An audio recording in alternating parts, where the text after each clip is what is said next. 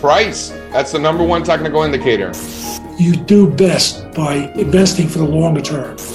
If you can't explain what the business is doing, then that is a huge red flag. Some technological change is going to put you out of business. It really is a genuinely extraordinary situation.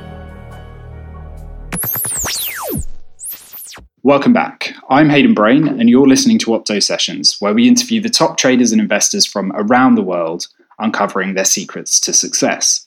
Justin Onuekwusi is head of retail multi asset funds at Legal and General Investment Management. The Legal and General Group is one of the world's biggest and most successful insurers and asset managers with over £1 trillion in assets. LGIM's multi asset team managed more than £63 billion, with Justin playing a leading role in the strategic allocation of those funds. Having started out as an analyst with Aon Hewitt in 2003, Justin next worked at Merrill Lynch during the now seminal period between 2007 and 8 before taking up a role as multi asset fund manager at Aviva in 2010. And since 2013, Justin has been with LGIM, now heading up the firm's extremely successful retail multi asset business. I talked to Justin about asset allocation, leveraging his cross asset expertise to understand where investors should be weighting their portfolios in 2021 and beyond. We discuss his investment philosophy and how LGIM's use of their extensive index offering gives them one of the most successful low cost fund ranges on the market. Enjoy. Welcome to the podcast, Justin. Great to have you on the show. Um, so, firstly, to deal with the important business, uh, I think I saw on Twitter you're a big uh, United fan. So, I imagine you enjoyed the game on Sunday. Oh yes, I definitely did. Um, it's not not every day that you get to beat your main rivals, particularly the way they've been playing over the last few years. So I was absolutely delighted. Yeah, yeah, I can only imagine. Pretty unexpected uh, from from a neutral's point of view. I'm an Arsenal fan, and the less said about that, the better. But um, I can't say I was expecting a Man United win there. So so must have must have been a great result. Yeah, Ole's got this thing, isn't it? His knack of when we have a, a run of bad results, then he pulls out a couple of good results, and we think we're on cloud nine again, and it all goes all goes wrong again. So. Um, no, there's definitely inconsistency in, in the team, but know the talent is definitely there. So actually, I'm hoping next season we can actually challenge. Yeah, yeah, good. Um, well, I say good. I mean, I'm hoping you don't challenge, but, but for, for, your sake, uh, hopefully they do well next season. Um, all right, then. Uh, well, important stuff out the way then, uh, and we'll move on to the, the main body of the interview. So, I wanted to start by speaking about uh, ETFs and sort of low fee investment vehicles versus managed mutual funds, um, and then and then we'll actually take a step back and, and cover a bit of your background and kind of what you do day to day. Um, but with the rise of passives and low and even no fee investment vehicles, are you optimistic that investors will continue to turn to managed multi asset mutual funds? I, I think they will. I think that what you're seeing in the managed multi-asset fund space is that more and more managers are actually investing in index funds anyway. So in managed multi-asset fund space, you're seeing costs uh, start to come down there. It was only it was only 10, 15 years ago you were talking about full-blown multi-manager strategies where essentially most multi-asset fund managers are picking managers from across the you know across the board across the world. But now um, the, the, uh, the managers that are doing very well, including ourselves, um, use predominantly index funds in their in their portfolios, and that brings down the overall costs. But still means you can be active in terms of asset allocation, which is the key driver of risk and therefore return in a multi-asset portfolio anyway. Yeah, okay, that makes a lot of sense. So you, you mentioned sort of using indexes within the funds to bring down the cost. Is there anything else that you're doing to make sure your funds are priced competitively? It's something that I am always really concerned about. So if I think about the four main pillars of our, our strategy, you know, it's diversification, active asset hmm. allocation, mm. suitability, and cost effectiveness. And that is not only in the individual building blocks that we use in order to get access to different asset classes, but it's also in things like, you know, thinking about how to transact on the portfolios. You know, when cash flows come into the portfolios, do you buy everything across the board? Do you buy one single asset class? When you want to sell down your more expensive asset classes, such as direct property, for example, um, do you do that all in one go? Do you phase it over time? Do you use cash flows to um, to reduce the asset allocation. So costs and fees are really important. They're the only thing you are guaranteed in fund management that costs will detract from returns year after year after year. So it's so important to manage them no matter what type of strategy you are. Mm, absolutely. Okay. And actually, there's a few points I want to dig into there, particularly around those four key pillars that you mentioned. I've, I've highlighted two of them uh, further down in the interview. But before we do that, um, I'm just conscious that not everyone listening in will, will know you uh, personally. They'll, they'll know LGIM, I'm sure, but they, they won't know you. So let, us dig into your background and what you do on a day to day basis. Mm. Um, so, uh, with, with a quick sort of look at uh, on LinkedIn and a bit of a research before the call, uh, after four years as an analyst at Aon Hewitt, you moved to Merrill Lynch uh, during 2007. So I, I, couldn't sort of move us on without uh, realizing that obviously it's a pretty interesting time to join the firm. So, firstly, what was it like working just generally in the investment industry during that period? I think it's pretty scary, actually. I mean, when I first joined Merrill Lynch in 2007, mm. um, that was April 2007, and it was, you know, everything was pretty positive. Um, profitability was pretty strong. Uh, working with lots and lots of smart people, um, and then all of a sudden, yeah, it just went horribly wrong, and I was working in the wealth management business, so no, nothing to do with the investment bank. Uh, and then, you know, quarter after quarter, mm. we're just seeing significant write downs. And these are these eye watering numbers in terms of billions and billions of dollars of write downs. And, and, you know, from a, for somebody mm. who'd been in the industry for what, three and a half, four years, this was just, you know, I'd never seen numbers like this before. I didn't even think numbers like existed.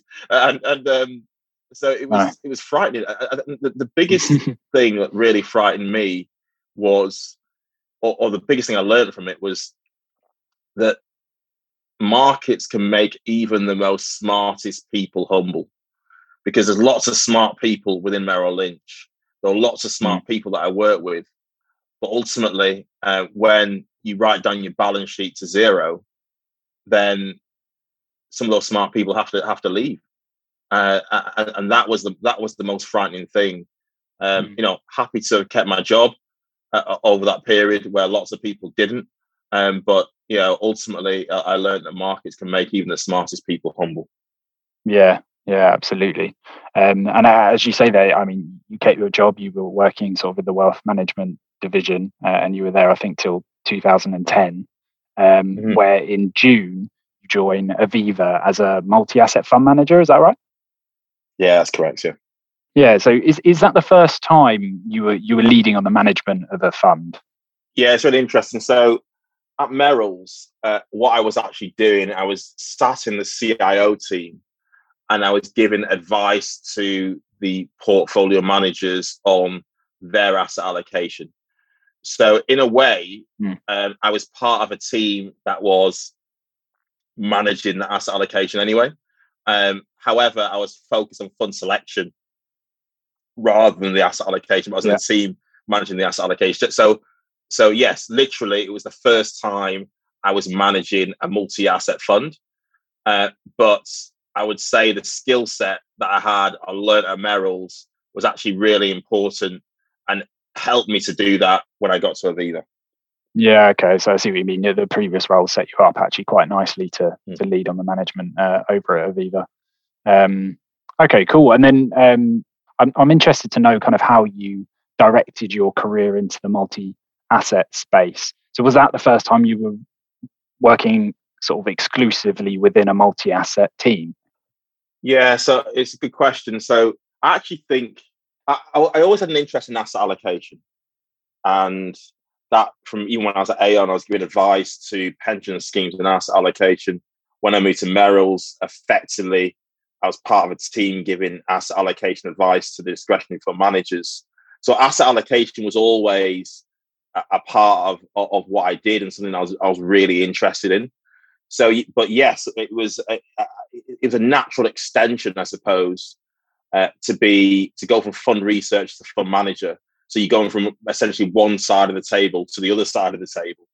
Um, but I, in a way, I was very lucky, and I always look back in my career and think that just how privileged I have been, And I was really privileged to have worked with uh, the head of portfolio construction at Merrill Lynch because it was him Mhm. that you know went to Aviva to set up the multi-asset fund team, and he asked me to come and join him at Aviva Investors to help him do that. One of the things that I always pass on to uh, my Right. mentees is that it's really important, really important that you. Um, it's really important that you you work hard and, and you get noticed for your work because ultimately, ultimately, sponsors come in all shapes and sizes. I would have never have thought, um, you know, two years before you left to go and join Aviva, that um, I would be working underneath that, that head of portfolio construction. But because of the work I did at Merrill's uh, that stood out to him, you know, he called me. I was the first person he called when he went when he went to Aviva. Yeah, okay, that's really interesting and actually really useful advice uh, for any of us that, uh, that uh, like myself. I mean, particularly a bit further back in my career. Um, so, so that's useful. So, um, I think it was then in August 2013 you joined LGIM. But did, did you go in as head of retail multi-asset, or, or, or did you go in in- in another position and, and kind of progress to that position? Yeah, so I went as, as a fund manager. The team's a lot smaller then. Yeah. So so it would have been a bit strange for me to be the head of retail multi-asset. But um, you know, since 2013, we've grown the business, the retail multi-asset business, to be from effectively zero to about 10 billion pounds. Mhm. Um, so, so so then naturally the team's got bigger, and as the team's got bigger, we've had to create hubs, and these hubs effectively the people who are at the top of those hubs as fund managers uh, now have head of roles. So we've got head of strategic asset allocation, head of dynamic strategies, and I'm head of retail multi-asset, which essentially means um, the retail multi-asset funds as a whole typically uh, will um, sit under under my leadership. Right, got it. Okay, and uh, you mentioned uh, sort of 10, 10 billion there. Is that as part of the fifty-seven billion in multi-asset funds that LGIM have under under under management? I think I read that number on your website. Yeah, that's correct. So I sit in a wider team that manages around 57. I think so. I think it might be north of 60 billion pounds actually now in multi-asset fund money. It's headed by Emiel van den Heiligenberg, and we're split into economists, strategists, and fund managers. I sit in that, that fund management team, and I focus on retail investments. Okay, interesting. So, um, as as we discussed before the call, there's there's a lot of retail investors listening in, people that are sort of external and outside of the uh, investment management industry. So, if we can give them a sense of what a typical day looks like for you, Mm. and I realise that they're gonna they're gonna be pretty diverse and change all the time. Mm. But can you give us an idea or a sense of what a typical day looks like? Yeah, I can. Yeah. So um, if I think about my day today, uh, so I got up reasonably early. Got up at half five. Um, did a little bit of reading. Um, I had Pilates at six a.m. So you know, one of the Wow. things in, in lockdown is I've been, I've been trying to do as much exercise as I can, uh, and I've got a virtual Mm. a virtual trainer now who helps me on my Pilates, particularly when you're sitting down so much. You need help with your posture. I then got my kids ready at 7 a.m. Um, got them ready for school and, and nursery. Uh, then at 7.30, I started to prepare for a, a journalist meeting I had with Reuters. Um, so just reading up on markets, what happened yesterday, which I do anyway, right? So, but you're reading up on markets, Mm. what happened yesterday, what, what what are the key the key points. The ECB, for example, uh, met today, so I, I- read I read a lot about you know what what we think of the ECB we're going to do. Then we had our morning meeting uh, where we go around effectively economists and strategists understand uh, what um, again what they think has happened um, or, or what they think has happened yesterday and what they think is going to happen going forward. Did the Reuters meeting, which went which went reasonably well. Um, today I actually had a, a client meeting as well, so with a financial advisor. So um, Mhm. I, I spoke to them about how the funds are doing.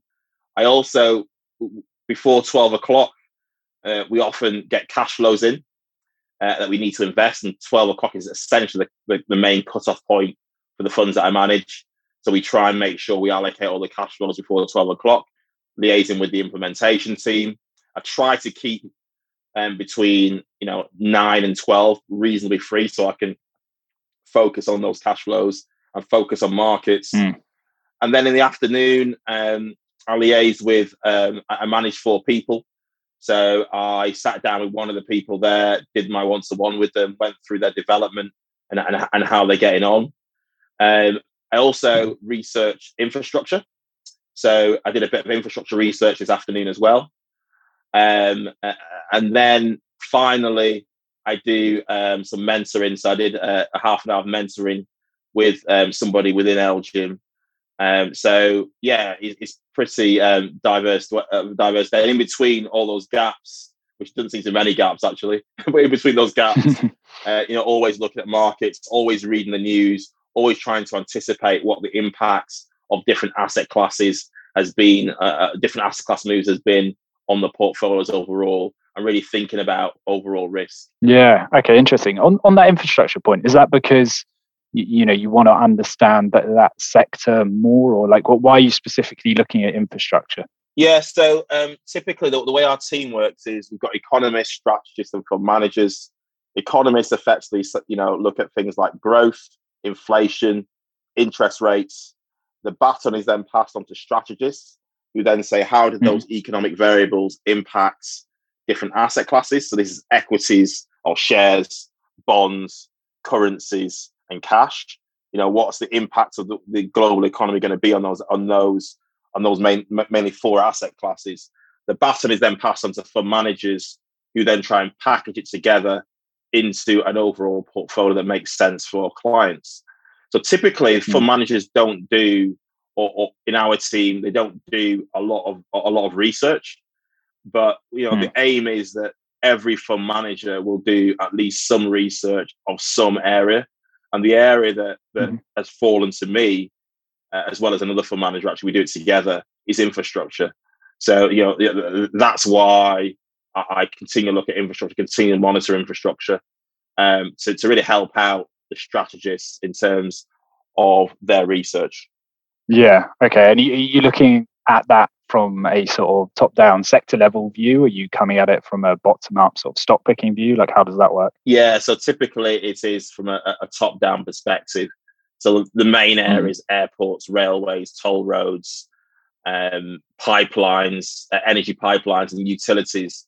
So we'll look at all of those areas and really try and assess are they correctly valued? You know, what's the sentiment in those areas? What's the momentum in those areas? What's the impacts of rate of interest rates? What's the impact of equity movements on those areas? And we try and formulate all of that into an overall view of infrastructure as a whole. Okay, cool. Yeah, got it. All right. Well, um, I want to ask you about one more sort of aspect of mm. your role and what you do day to day before we move on to current markets. So, you co-chair the legal and general inclusion team mm-hmm. chair the investment diversity working group, uh, as well as being on the diversity and inclusion team at your parent company, Legal and General. Mm. So, can you just talk to us about kind of the work that you do as part mm. of these organisations? So, what, what what does all of that mean? Yeah, so I, I, I was thinking about this the other day a, a lot. Uh, within the investment field, uh, I want to be I want LGIM to be a disruptor. I want LGIM to be um, really create real change and improve client outcomes in investment space. And actually, that extrapolates outside of investment as well. That mm-hmm. I want to ensure, I want to work for a business and work for an industry that is representative of wider society. Um, and that is something that I'm really passionate about. You know, being a black man um, who was brought up in not the most affluent area in Manchester, single parent household. I've seen mm. just how hard it is for certain people to get into an industry like um, like like we work in. So, mm. what I want to try and do is to create a level playing field for all, so that we can truly say uh, we're an inclusive industry. But actually, even further than that, we can truly say we're an inclusive country, because you know societal change goes beyond the asset management industry, goes beyond LGIM. Actually, it's a it's a societal problem. So I, I do think that or one thing I'm really passionate about is creating that true representation and an equal playing field for all. Mm, no, absolutely. Mm. I mean, you've worked in in the city. Obviously, we're all sort of working from home at the moment, as I imagine you are as well.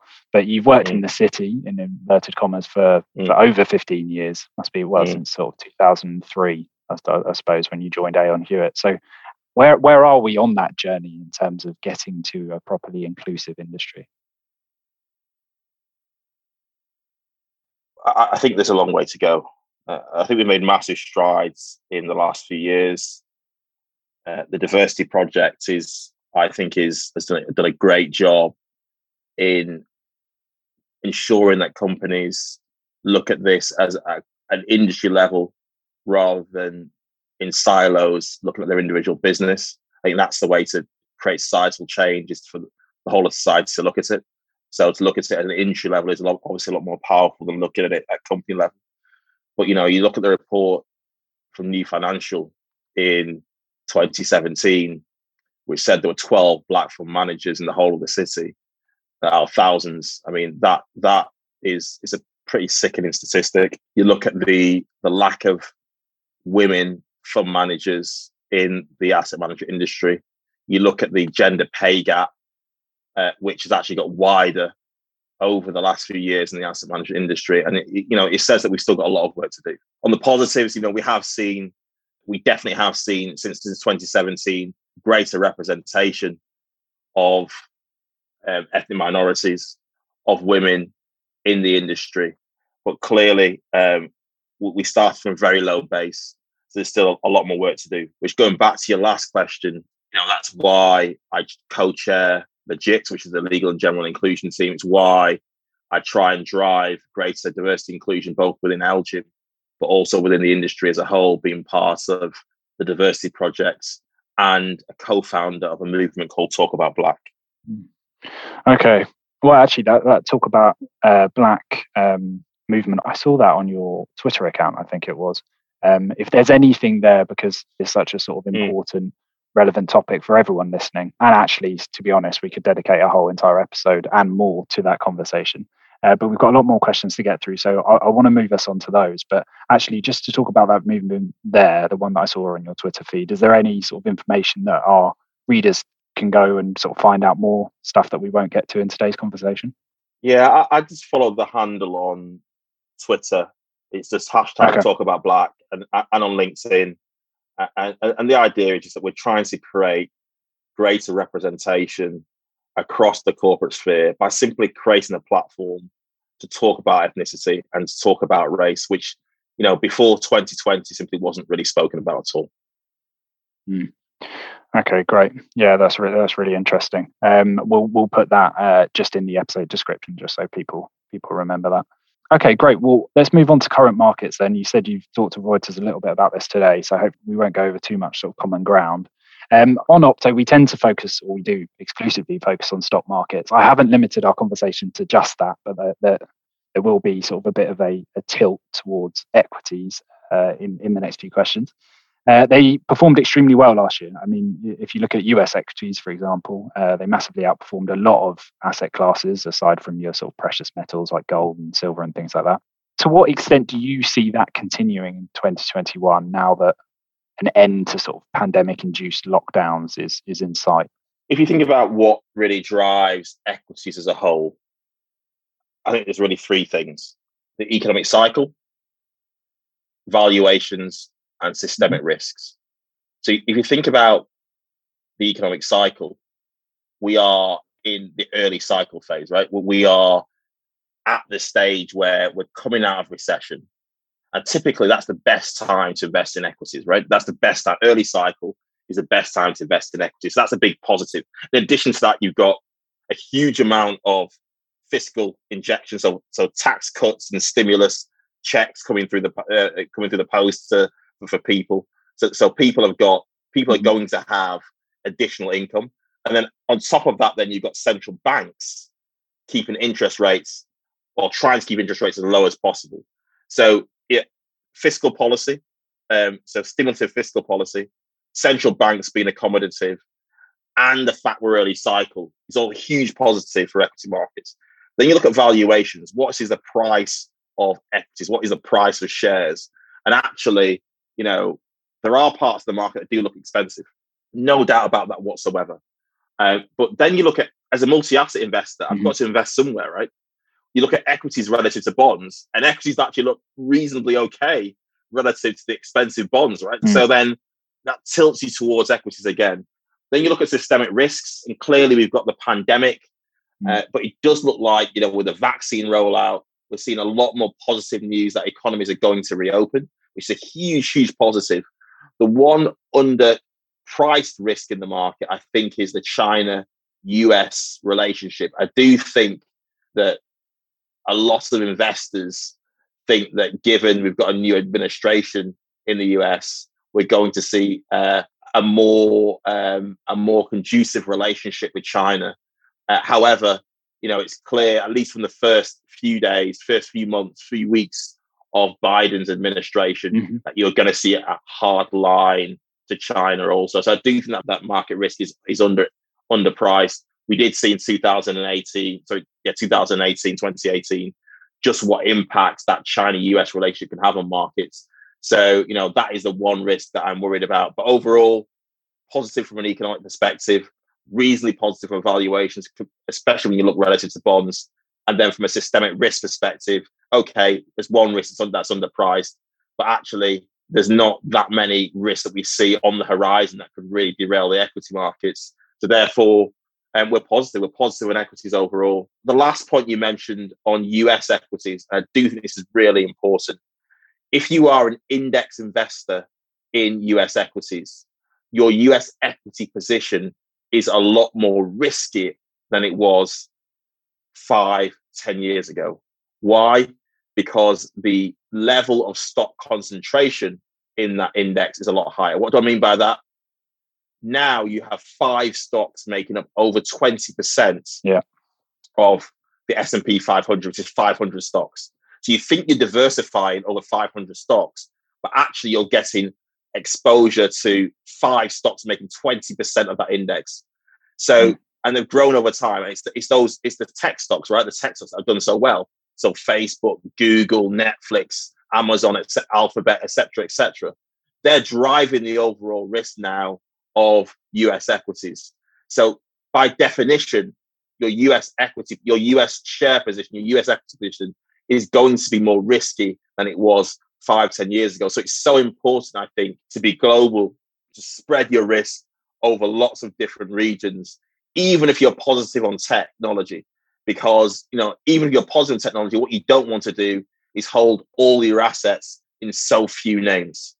Mm. Yeah, that's that's interesting because I mean, a lot of people listening in will be exposed to sort of uh, yeah your, your tops of US in, indices, um, the S and P 500, for example, and therefore they're top heavy and have been looking top heavy for for, for a while now.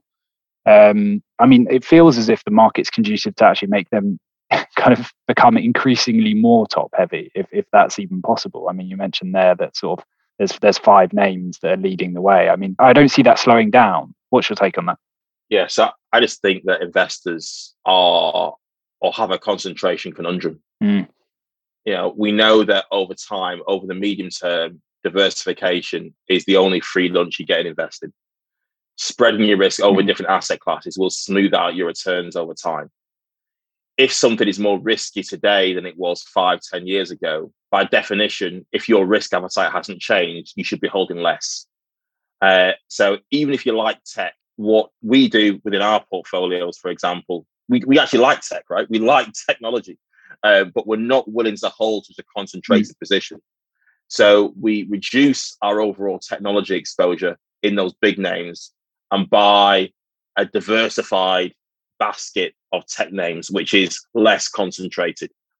So if you ask me over the next five, ten years, do I think those five names will outperform a basket of diversified stocks? I'd say I don't know. But what I do know, or, or what I can say with some confidence, sorry, is that mm. that basket will have a lower level of risk than those five stocks. I think that is that's the most important thing. This isn't a return argument. This is a risk argument. We hope you're enjoying the episode. For interviews like this every Thursday, subscribe wherever you get your podcasts. And while you're there, make sure you give us a star rating and leave guest suggestions along with any other feedback in the review section. Now, back to the show. Yeah, okay, absolutely. I mean, we've talked about the, the outperformance of equities there, and kind of if we do, I guess, return to the return argument and have that conversation. I mean, we saw. I mean, if we use your your uh, comparison between stocks and bonds, so the S and P 500 climbed 16.26 percent last year Mm. versus the top sort of bond uh, asset class, US corporate bonds, uh, returning 9.7 percent. So obviously, there's a stark difference there. So, what as a multi-asset Mm. fund manager do you do when one asset class is significantly or so significantly outperforming the other? So uh, again, I think you've got to look at it in terms of the amount of risk you're taking. So there was a point, for example, at the end of March in 2020, where corporate bonds looked really attractive. So, you know, spreads, um, the the level of corporate bonds sold off so much that sold off to the same level that you saw in the global financial crisis in 2008. You know, this is a once in a lifetime opportunity, actually twice in a lifetime, because it's happened. It's happened, uh, you know, within within um, within 15 years of each other. Um, so you know, that was the time to really load up on corporate bonds and on high yield bonds, and that's exactly what uh, what we did. Then credit spreads, then corporate bonds got really, you know, really expensive, right? They they, they then performed really well and the spread you were getting on corporate bonds versus cash, the yield you were getting on corporate bonds versus cash fell to again, you know, pretty low levels. So that was a time then to direct money out of credit and into equities. So uh, equities, you know, clearly w- will perform better in an up market, Yeah. and that's what you saw from the 23rd, uh, the 23rd of March 2020. But I'm telling you, on the 19th of February to the 23rd of March, equities were down about 40, 30, 40%, and corporate bonds weren't down that much. So, um, you know, I do think taking into account the overall risk of the asset classes is really important. And that's really my job to try and manage and manage dynamically between those asset classes to get the best return for clients over time with the least volatile performance. Yeah. Okay. Absolutely. I mean, and, and key to all of this, if, if we turn our minds to interest rates, I mean that that's sort of central to the conversation we're having. And in equities, I suppose, well, people are starting to talk about reflation. They're starting to talk about actually a rotation into value stocks away from the sort of growth phase that we've had over the last few years. What's what's your take on that? So I, I think that if we get true reopening of our economies, then you will get some bounce back from some of these value stocks. I'm thinking stocks Mhm. like energy, which you've already seen a rally, banks, which which um, which you've already seen start to rally. Yeah. I think you will get um, a bounce back from traditional value. The question is, how long will it last? Um, and the answer is, you know, we haven't really seen. If you look back in history, we haven't really seen this dynamic before, uh, where you've essentially had checks given out to people in the post, and what they've done with those checks is save them. Right. So at the moment, you've got the largest um, savings rate that I ever remember uh, in my lifetime, anyway. You know, almost ten percent of GDP is in savings. Um, so you know, there's a lot of pent up demand that we think in the next quarter, the next two quarters, is going to be spent as the economies, as economy, and it's the US, the US data that I was referring to, as economies start to reopen, and that will have a massive impact on, uh, I think, growth, and I think you'll see pretty much, uh, you should see a, a growth boom actually. The big question is what impact does that have on inflation? Yeah. And I think we've got to be humble here and say we actually don't know. We don't know because Mm. the market has been wrong on inflation since 2013, right, or even before. I was looking at data just um, Mm. the other day. Since 2013, the market has underestimated inflation by a level of eight percent. So you know they've been widely, widely incorrect in terms of their assumption of where inflation is going to be. So I think we've got to be humble, uh, and we've got to say that actually, unless we've changed inflation regime, which we don't know, uh, until after the event. But unless we've changed inflation regime, uh, you probably wouldn't expect there to be a significant amount of long-term inflation. Um, but you know, have we changed inflation regime? Well, I tell you what, a ten percent say, you know, ten percent in savings being pushed into the economy may have a significant lasting impact that we simply haven't experienced before. Yeah. Okay. So broadly speaking, then you share sort of Yellen's um, optimism that there's going to be a strong economic recovery as a result of this stimulus package. I think I think there will be. Um, I think there will be a strong economic recovery. But It all depends on also the economy's reopening and the efficacy of the uh, vaccines. But you know, early days is showing us. If you look at the kind of Israel, you look at the impact of just having you know the first jab of, of the of the two jabs that are being distributed by Pfizer. The, the early days are showing us that actually um, economies look like they can reopen and look like they can recover. And actually, the spread of the virus, once you've had the first jab, uh, is actually pretty positive. So I would, at this moment in time, be positive on the, on the overall economy. Although I would reserve the right to change my mind if we see the, you know the rise of these new variants, uh, variants that are immune to um, the, um, the the vaccine, which is a possibility, and I think we have to factor that in. Yeah. Okay. So if we try and sort of distill that, we've we've sort of set the context. We, I guess, we've gone around the different asset classes. We haven't touched on commodities, but we've we've spoken about bonds. We've spoken about equities. Like, if we try and distill all of that and kind of sum up LGIM's asset allocation at the moment, kind of how you're positioning for the current market environment, is it is there a way you can distill that for for our listeners? Yeah. So positive on equities overall within equities, positive on technology, but in a diversified way. Also, we like reopening mm-hmm. trades. So th- these are markets that will do well if the economy reopens. So things like railways, uh, autos, uh, value, the European value stocks. Yeah. Uh, negative overall on um, fixed income and in particular on credits. So corporate bonds, uh, and, then negative overall on UK property um, within within within our portfolios. Great. All right. Well, that's a perfect junction then to move on to um, multi-asset funds. We've sort of alluded to them. You're, you're head of retail multi-asset funds at LGIM. I want to speak about them explicitly and just talk about the various sort of benefits and what's kind of going on in that space at the moment. So I read and it was according to Morningstar data that assets in multi-asset funds and ETFs reached four trillion dollars in 2020. So that was up from roughly 1 trillion in 2008. Wow. So that's that's big growth. I mean, why have multi-asset funds, in your opinion, flourished so prolifically post the financial crisis? I think that there's a few things actually. Um, I think the first thing which you can't get away with is performance. So multi-asset mm-hmm. funds have pretty much had the perfect environment since 2008, where you've seen equities go up. Mm-hmm. You've seen the longest bull market in history in equities, the longest positive market in history. Uh, but you've also seen bonds do extremely well as well. So almost, you know, the two main asset classes that multi-asset fund will invest in have posted pretty stellar returns.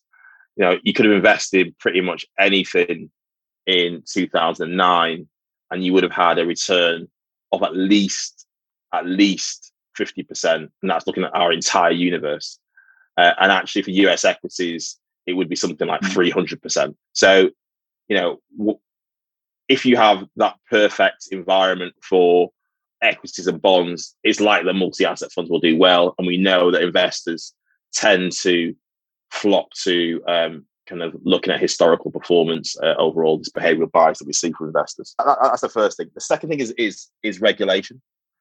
Regulation has pushed, I think, advisors mm-hmm. to outsource their investment capability to those that are regulated and have expertise in managing assets. And you know, to be frank, the universe has got more complex, right? If you look at the, the, the size of the universe nowadays, it's not just you know UK equities, mm. uh, global equities, and gilts. Now we have hundreds and hundreds of asset classes to invest in. the available universe has expanded significantly. And then linked to that, I think some advisors in particular have just said, look, kind of the regulators pushing us this way, but actually we don't have the investment expertise to do this. So therefore, you know, we're going to outsource that investment expertise and focus on areas mm. that we think we do have expertise in. And this is things like uh, assessing whether you should be in a pension or an ISA, assessing your, you know, your tax liability and the best way to invest to reduce your tax liability, and thinking about, you know, lifetime planning. And I think that that is the skill set of the advisor and the advisor. Yeah, that's an interesting that. point because I guess the, the sort of built-in asset allocation and sort of the built-in expertise and fund management expertise that you get with a multi-asset fund allow the IFA to do what they do best, and then mm. the uh, multi-asset fund is the solution rather than a product, I suppose, if we can characterize it like that for the end client. Uh, and I, I, use that that term because I've, I've heard it yes. kind of banded about uh, by by various providers and i wanted to get your your thoughts on that. Like do you do LGIM do, do you personally see multi-asset funds as more of a holistic solution for the end investor rather than just a product? Yeah i do. Uh, i think that a key element of a multi-asset fund is effectively a solution in a fund wrapper. Um, so the advisor when they do their the planning um, of uh, with their clients can take some comfort, uh, particularly if a multi-asset fund is targeting a level of risk. If it's targeting a level of risk, then the advisor then can say, this is the risk it's targeting. So therefore, this is the ex- its expected return.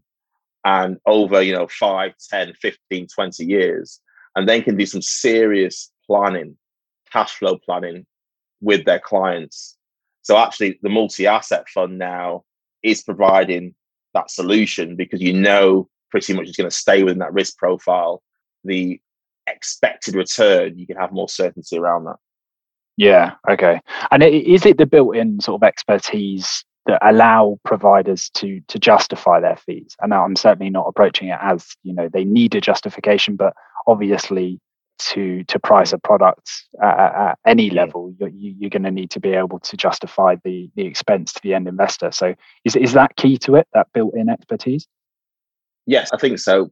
But let's be honest. I think the asset management industry has charged too much for multi-asset products in the past, and this is why you've seen multi-asset products mm-hmm. that hold come down in price consistently since I started in the industry in 2003. And I think, you know, that trend is likely to continue um, as asset managers start to consolidate, as the growth of index funds continues. I think you're going to mm-hmm. continue to see this pressure on pricing. And that's definitely the feeling we're getting from clients when we speak to them. So, yes, I think the fee of outsourcing is justified. But I do think over time, as you get more scale. I mean, you pointed out here, right? The multi-asset fund industry has gone from one trillion to four trillion. So clearly, if you go from one trillion to four trillion, the amount of scale you've got of that fourfold increase means that your profitability has gone up significantly, and actually you can reduce your, your, your mm. costs. So I think you are seeing you are seeing that, uh, and I think I think that is that is justified. And the last point I just mentioned on this the regulator is all over this, right? The regulator has encouraged managers mm-hmm. to reduce their fees. You think about the value for money studies from the FCA. They encourage all managers now for all their strategies to um, say whether the strategy is value for money. So actually, there is increased scrutiny from the regulator now also on on fees. Mm-hmm. Yeah, yeah, absolutely. We're seeing sort of just transparency on fees and costs to the end investor across the board, and obviously that's something that that we're all keen to see. Um, but if we if we turn our minds yeah. to sort of measuring performance, then um, this is sort of a, an insight taken from really from from nowhere, other than just sort of me looking at the multi asset funds uh, without actually yeah. any exposure to them myself. But it seems difficult to sort of accurately, I guess, benchmark the funds because obviously you're cross asset um, what's your take on that? Is actually that a difficult thing to do, or, or have I kind of got that? Have I got that wrong? I think it is very difficult to benchmark multi-asset funds, uh, and what tends to happen is then that they get benchmarked against each other, and advisors will look at you know okay, I've invested in this one, I've invested in fund A instead of fund B. You know how has it performed over time? Um, and they they use the actual universe or peer groups as a benchmark instead of an official benchmark. And I think overall that's probably the right thing to do and to look at um, a group of peers and say, actually, how's how have my strategy done relative to that group? Um, because actually, you're right that there is no, there isn't really a proper benchmark for looking at different multi-asset funds. Uh, the one thing that you are seeing, and I mentioned this before, is that you are seeing and you continue to see the volatility managed sector. So these are funds, multi-asset funds that sit within volatility profiles. So what you can do is say, mm. this fund sits in this volatility profile, how all the managers in that volatility profile or that risk profile done, and then look at, you know, and look to see, you know, who's been the winners and who's been the losers within that, that overall risk profile. But as you know, past performance is no guide for the, for the future either. Um, so I, I think looking at purely past performance is um, ends up being pretty naive. Yeah. Okay.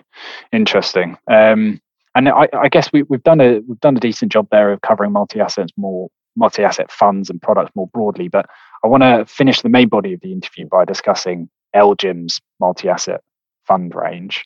So you mentioned four pillars uh, and, and, ways mm. in which LGIM uh, aim to benefit the, the investor and reduce costs on their side and ultimately deliver deliver a good product.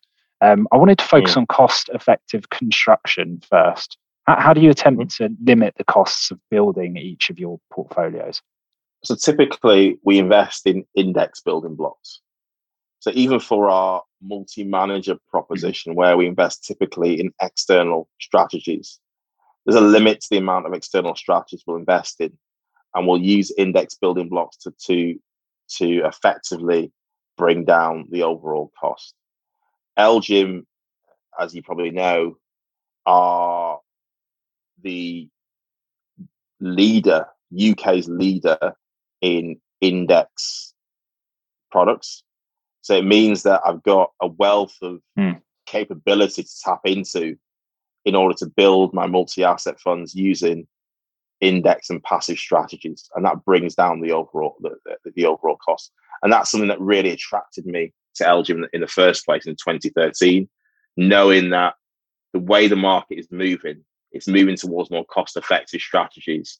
So therefore, why not go to a house which has those cost-effective building blocks? Yeah. Okay. Interesting. You've got sort of a perfect and very diverse pool of building blocks to pick from, whereas a lot of other houses don't have that. Um, interesting. Exactly a lot of the houses have to, have to buy it yeah. us. Yeah. Okay. Cool. Um, and just one of the other sort of pillars that stuck out to me was uh, a long-term perspective. So, well, you, you, describe it as key to to mm. the sort of investment philosophy. Long-term, I guess, is subjective to to the investor. Yeah. But typically, kind of what time horizon are we talking about to make sure that that impacts uh, positively on on the cost? Okay. So. Um, any asset allocation view in the multi index funds is typically at least a year, but can last for mm-hmm. five years. So the views are basically one to five year views.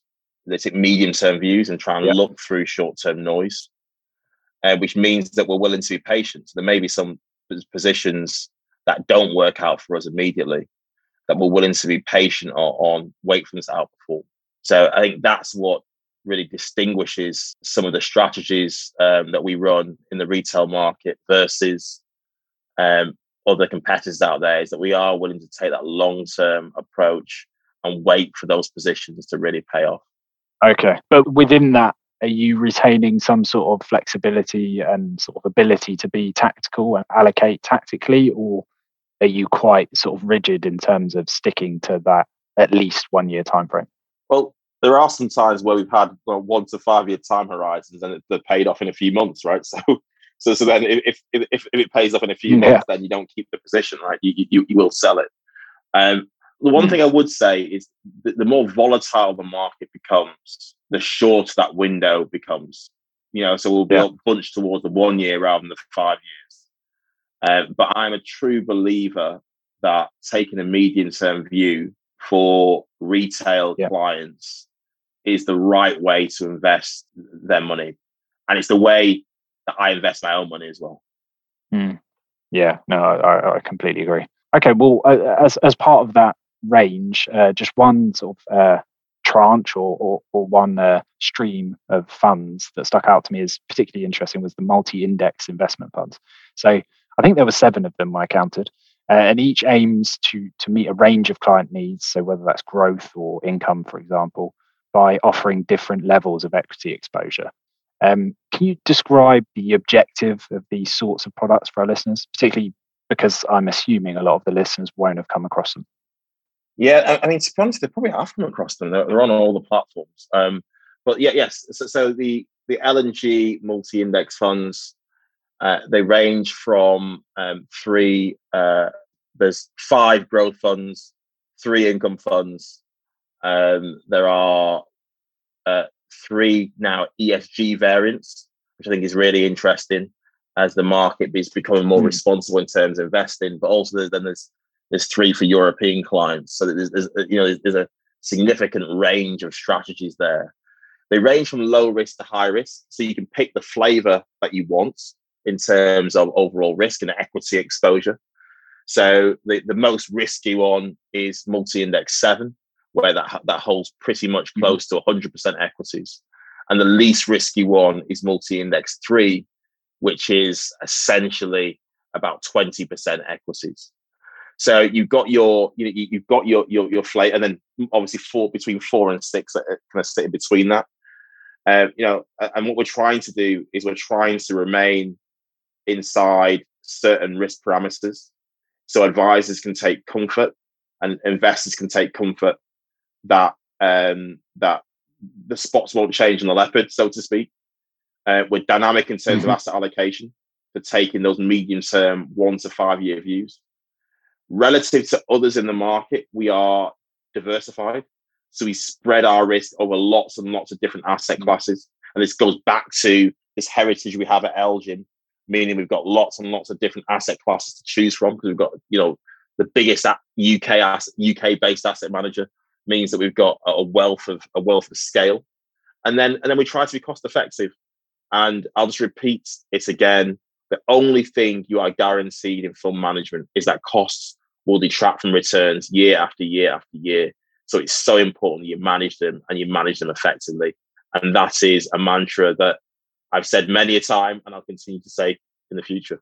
Yeah, yeah, they just struck me as interesting because there's quite a, a good sort of well. There's, firstly, there's a diverse range of products to suit your risk appetite, which, which is great.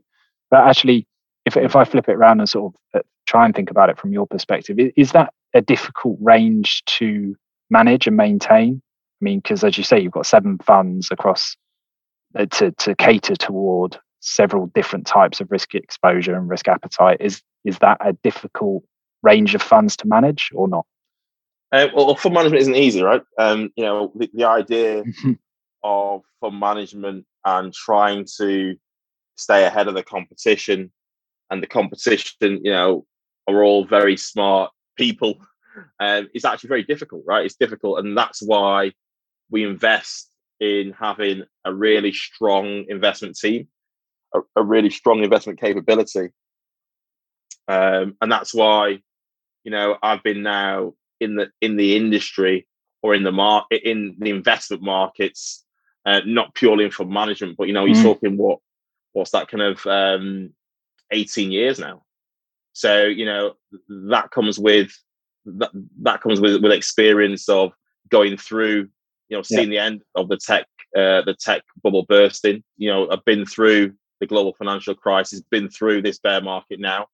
So you know, ha- having that experience i- i- is really vital in navigating the volatile markets that come about. Yeah, absolutely. I think there's a lot of experience in the team as well, isn't there? I think I read multi-asset sort of got. I think a, a figure that was pulled out was over 35 years worth of experience managing managing funds. So, um, So yeah, I mean, it's all there in the team. Okay, well, I want to finish the main body of the interview there.